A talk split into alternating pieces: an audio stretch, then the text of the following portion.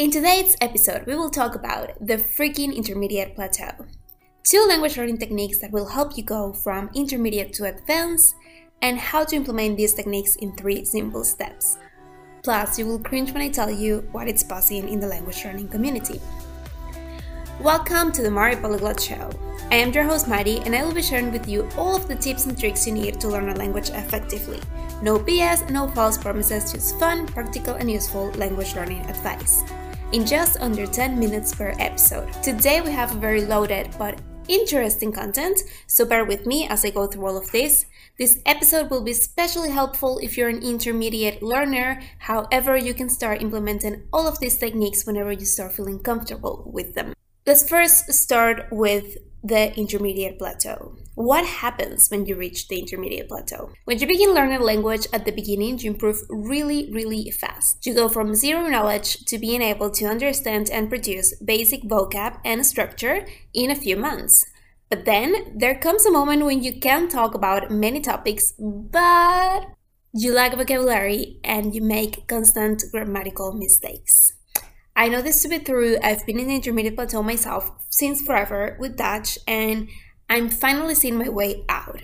However, the intermediate plateau it's very, very, very long. I love an analogy that Steve Kaufmann, a very popular polyglot on internet, um, has, and he says it's like a hockey stick but upside down. It's very easy to climb it up, but then the plateau it's very very very long and you almost feel like you're not making progress but you are. It's just at a different pace. But how to know if you have hit a plateau? How to recognize this moment? Firstly you feel frustrated.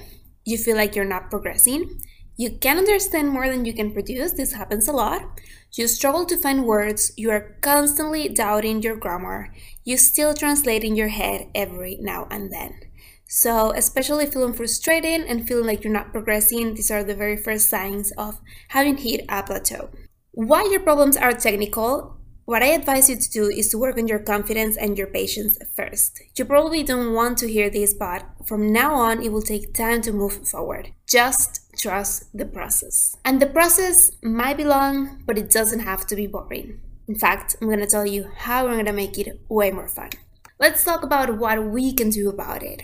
And I'm to talk here about two techniques. The first one is content integrated learning, and the second one is immersion, partial immersion or artificial immersion. Okay, we're to start with immersion. Immersion is a language learning technique that refers to being surrounded by the language 24 7. You get this opportunity when you travel abroad, live abroad, or attend an immersive program. But what I really want to talk to you about is partial or artificial immersion, and that is when you surround yourself with the language at home. It isn't as constant, but it still can be very effective. Now, I like to connect this idea of partial immersion with another concept that I have used to teach my students and that my teachers used with me when I attended bilingual school.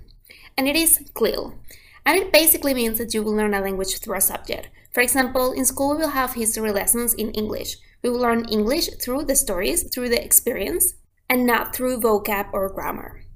It is mostly used by teachers at regular school settings, however, I think it can be applied to self-learners as well. The great thing about CLIL is that it is a very straightforward framework that focuses on few main areas, which are content, cognition, communication, and culture or community. So it is very well-rounded and it is very interactive. As you can clearly see, CLIL and partial immersion relate very well. Both intend to surround yourself with the language and learn through experiences.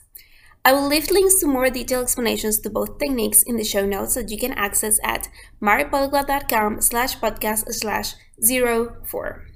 Benefits and disadvantages of these techniques. One clear benefit is that it is fun and enjoyable because you are focusing on something that you find interesting. It is also very intense and it helps with accuracy and it helps you to connect deeper with the culture. Disadvantages are that it is time consuming, it is hard to keep track of your progress, and it's not always possible if you study a minority language or a less studied language. So basically what you want to do with these techniques is to mix your hobbies, mix your interests, and combine them with uh, language learning. So creating experiences for yourself that you find interesting. Different content to learn languages with these techniques. You want to find content so you can surround yourself by it at home, right? The first one is my favorite, which is video games. Um, playing games in your target language as an intermediate learner will put your knowledge to a test. It is an immersive and dynamic experience. You can interact with the characters or other players and have to make decisions within the game that will determine whether you do good or not. And text-based games like The Sims or multiplayer games like VRChats can be really, really helpful. Second thing you can do is watching movies or TV shows without subtitles. This is obvious. It is in itself an immersive experience and one in which you can use visuals to help you understand better each situation. Online courses. Um, this is very interesting. You can learn about a subject of your interest in your target language. That can be incredibly helpful. For example, following a knitting course um, for beginners in Dutch will be really helpful for me at this moment. it's a very, very implicit application of CLIL. You can either pay for a course or do your own research using YouTube and Google. Another way is to go to language exchanges on a regular basis or to hire tutors and meet with them on a regular basis. It can be very helpful, but you have to try to come up with different topics and make the conversations as dynamic and as interesting as possible. Reading can also be a super immersive technique. And one of my favorite things to do is reading literature in my target language. It is not only super helpful to get in contact with cultural aspects, it is also surprisingly good for your grammar. Now, the classic immersion technique is to have a podcast or radio in the background, just as you're probably doing right now. Listening to podcasts made by native speakers is exactly what you need to master those listening skills. Now, the next thing is taking a challenge. One with an active community would be ideal. Taking part and getting corrections will be super helpful. A language specific challenge can be exactly what you need to move forward. And the last but not least is writing a diary in your target language. It is in itself a CLIL activity. You are using language to share the contents of your life. As you can see, there are many ways to have partial immersion learning through content without needing to travel or attend an in-person program. But now let's do something about it because I know you, and you're gonna listen to all of this and you're gonna be like, wow, that's cool, but okay, I'm gonna do it later. We're going to create a CLIL plus immersive language learning strategy in three simple steps. Let's start with the step number one. Pick one of the following contents reading a book, conversations with a tutor or at a language exchange, writing a journal, or listening in the background. And I want you to pick the area that you feel like you need to improve. For example, I'm gonna pick writing a journal because writing it's always my worst. Now let's move on to step number two. Pick a time during the week or the day where you're gonna use this technique. For example, you can do it every other day at 7 p.m., you can do it every Monday when you come from home, or you can do it, for example, every time you get in, in the car. For myself, I'm gonna pick every other day in the morning. How are we gonna learn with it? What's the technique here? As an intermediate learner, you must focus on two things that we know are common struggles when you hit a plateau. First is grammar and second is vocab. For vocab, you will need to have a piece of paper or a notebook near you where you can write new words you encounter. You can then make flashcards, use Anki or Quizlet to memorize them, right? So you're gonna make sure that you're writing down all the new words that you find interesting and that you think you're gonna keep using. And for grammar, here's something fun you can do. I want you to check out the grammar, pick a tense, for example, the past perfect, and we're gonna try to recognize it as we read and as we listen. You can take notes or you can simply acknowledge the structure every time you encounter it. This is a way for your brain to do a type of passive sentence mining. However, if you're writing or speaking, try to use that tense in conversation or in writing as much as you can. So use prompts or questions that will lead you to use a tense. That way you can actively practice it.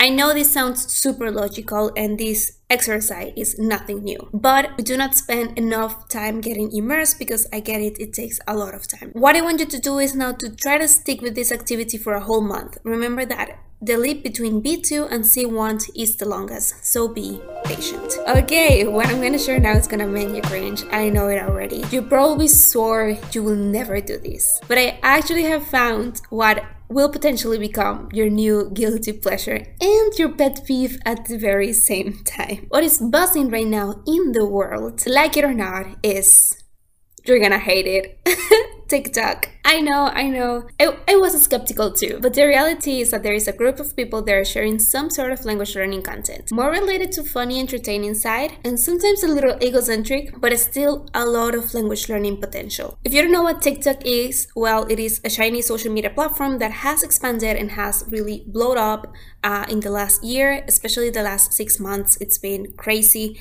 and it's mainly used by teenagers. What I want to do is to dare you to open your mind and a space in your phone to try it out and I will recommend a few users that I have found have rather interesting content. I will leave links to all of them in the description. First go check, and there's no way I pronounce this correctly, Agril Say. She has funny and totally relatable content about learning a language. She's amazing. We have Polyglot Azren. You might follow him already on Insta, but he makes grown-up content, so no cringy um, lip sync. Um, he's just explaining how to learn a language over there. There's also Lingua Marina. You probably know her already from YouTube. She has great content. She has great TikTok. Ryan Kano, he makes Japanese learning content and I've been enjoying this so, so, so much. And of course, my cringy old self, Mari Polyglot. I know, that's so cringy, why would I say that? But um, you can check me out. I'm not saying I have the best content, I'm saying I'm having fun with it. Now, this is all for today. Let's talk more about this topic on social media. You can find me at Mari Polyglot on Twitter and Instagram. And I guess TikTok. That is M A R I Polyglot. Remember to subscribe and follow and leave a review on the podcast on iTunes. It will help for other people to find this content. And share this with your language buddies. Maybe you can start a conversation about what we talked today. Thank you so much for listening. Bye bye.